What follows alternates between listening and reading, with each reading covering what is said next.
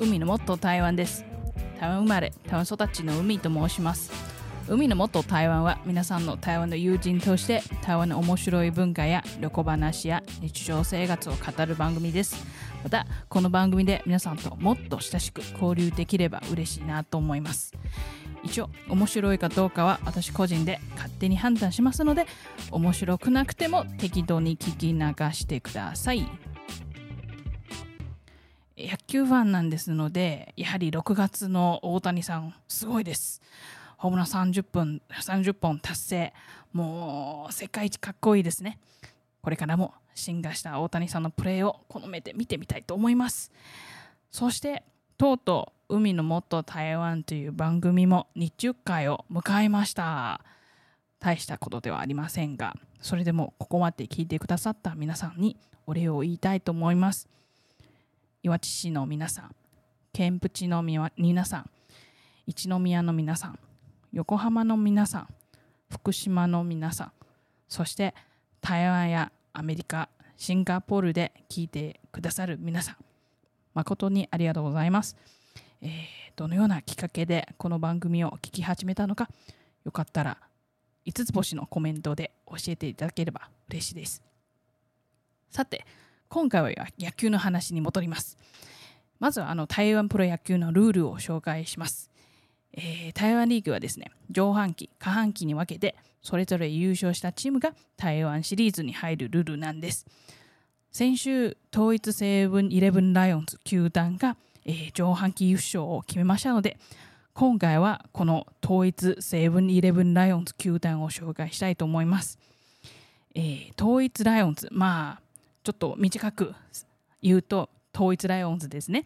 の親企業はですね統一集団という、まあ、台湾でとっても有名な食品または流通企業です、えー、台湾人なら誰だって統一の食べ物を食べたことあるし、えー、統一集団の宅急便から郵便物をもらったことがあるんです。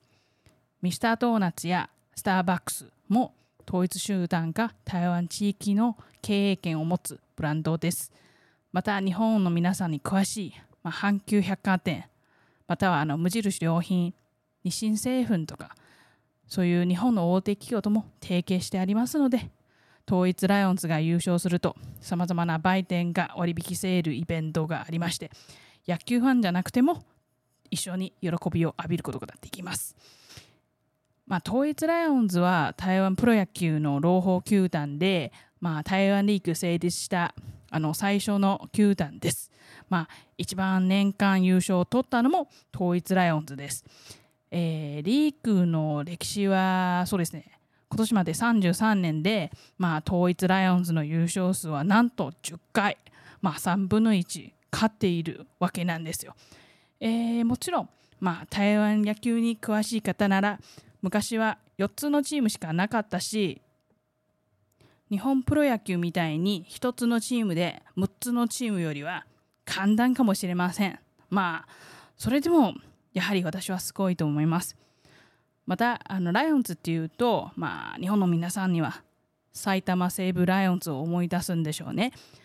まあ統一も西武西武もライオンズ投手として、まあ、イベントの提携を行っています実はここ数年間。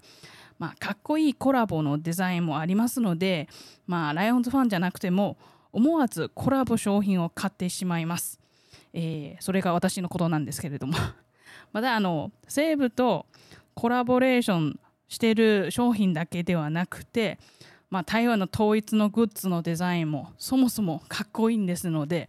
私だって気楽にいっぱい買っちゃいます。はいここ数年ねあの統一の人気がですねさらに出たっていうのは、まあ、イケメンが多いからです。まあ、その中一番有名なのはですねガイアの3人の鬼なんです。本当はまあ3人のイケメンなんですけれども、まあ、竹木の鬼みたいにバンバン打つのです。1人目がですねあの大谷さんに少し似ていてあ、まあ、スーツジエ選手です。まあ、2人目はもはやアイドルの顔を持つチェン・ジエシン選手そして3人目は台湾とアルゼンチンのハーフのリン・アンク選手です。まあ、この3人、まあ、ぜひまあ、テレビやあのインターネットでググってみてください。ましてこの3人が揃って打つ時はやばいです。はい、またあの統一は昔から東州王国と呼ばれていますので東州人が強いです。えー、ここ2年間は勝者結構出ましたけどまあそれで戦力が弱まっているのもまあシーズン前に散々心配されていましたけど勝者の復帰とともにまあ上半期優勝ができまして、うん、おめでとうございます。まあファンモンキーズファンとしては寂しいですけど仕方ありません。あとは統一は、まあ、日本とのつながりも深いんですので、まあ、日本出身のコーチも結構います、まあ、いました。また、あの有名な西武ライオンズ最強のオリエントエクスプレスの角大元さんも、まあ、統一のコーチを担当したことがあります。ちなみに統一球団はイベントを行うそういう気持ちもスキルも、うん、全般的に素晴らしいです。えー、例えば今年本拠地のそういう台南球場で最初の試合はまあ去年部活活動から寮に戻る途中交通事故に遭って亡くなられた台南高校の野球部の S だった。3年生のリン君を記念するイベントを行いました。始球式でリン君のお父さんを招きお父さんはリン君のユニフォームを持って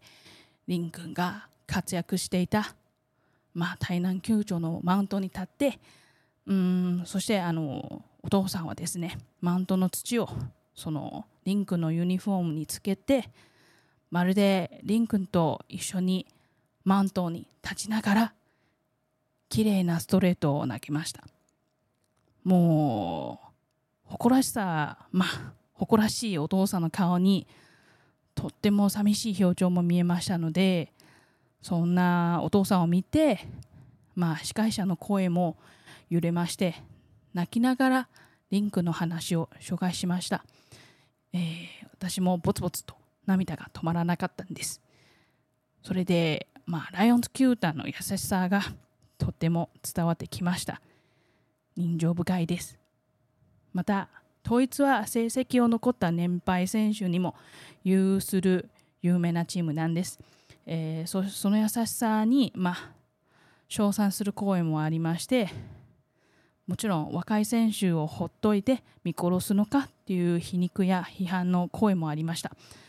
まして、まあ、統一球団は公務員球団とも呼ばれています。昔球団を成立した理由は社会貢献だと、まあ、強く歌いましたのでリーグが八百長次元でとても低迷していた時期に一回も解散売却ということがなかったんです。そのおかげさまで今のリーグの規模があると思います。もちろんネガティブな面は、まあ、大きく改革しないことです。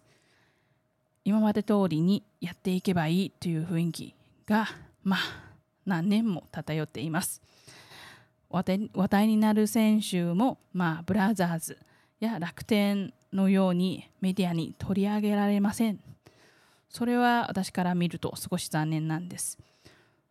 それでもやっぱり統一は台湾のプロ野球の穏やかな存在であることを、うん、それは揺るぎないと思います。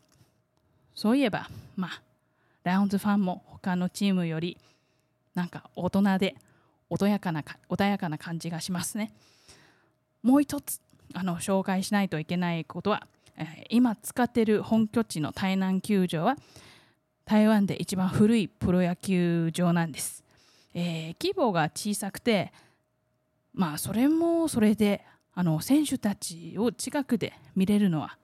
逆に面白いです。ちなみに空軍の基地にも近いので球場で野球見ながらあの戦闘機も見られます。爆音も聞こえます。これは他の球場では体現できないと思いますね。そしてあと1年か2年にあの新しい球場へ移転する予定なんですので今のうち今のうちしか体現できない古い台南球場皆さんもしチャンスがあればぜひ見に来てください。そうですね。それではまた次回。再见。バイバイ。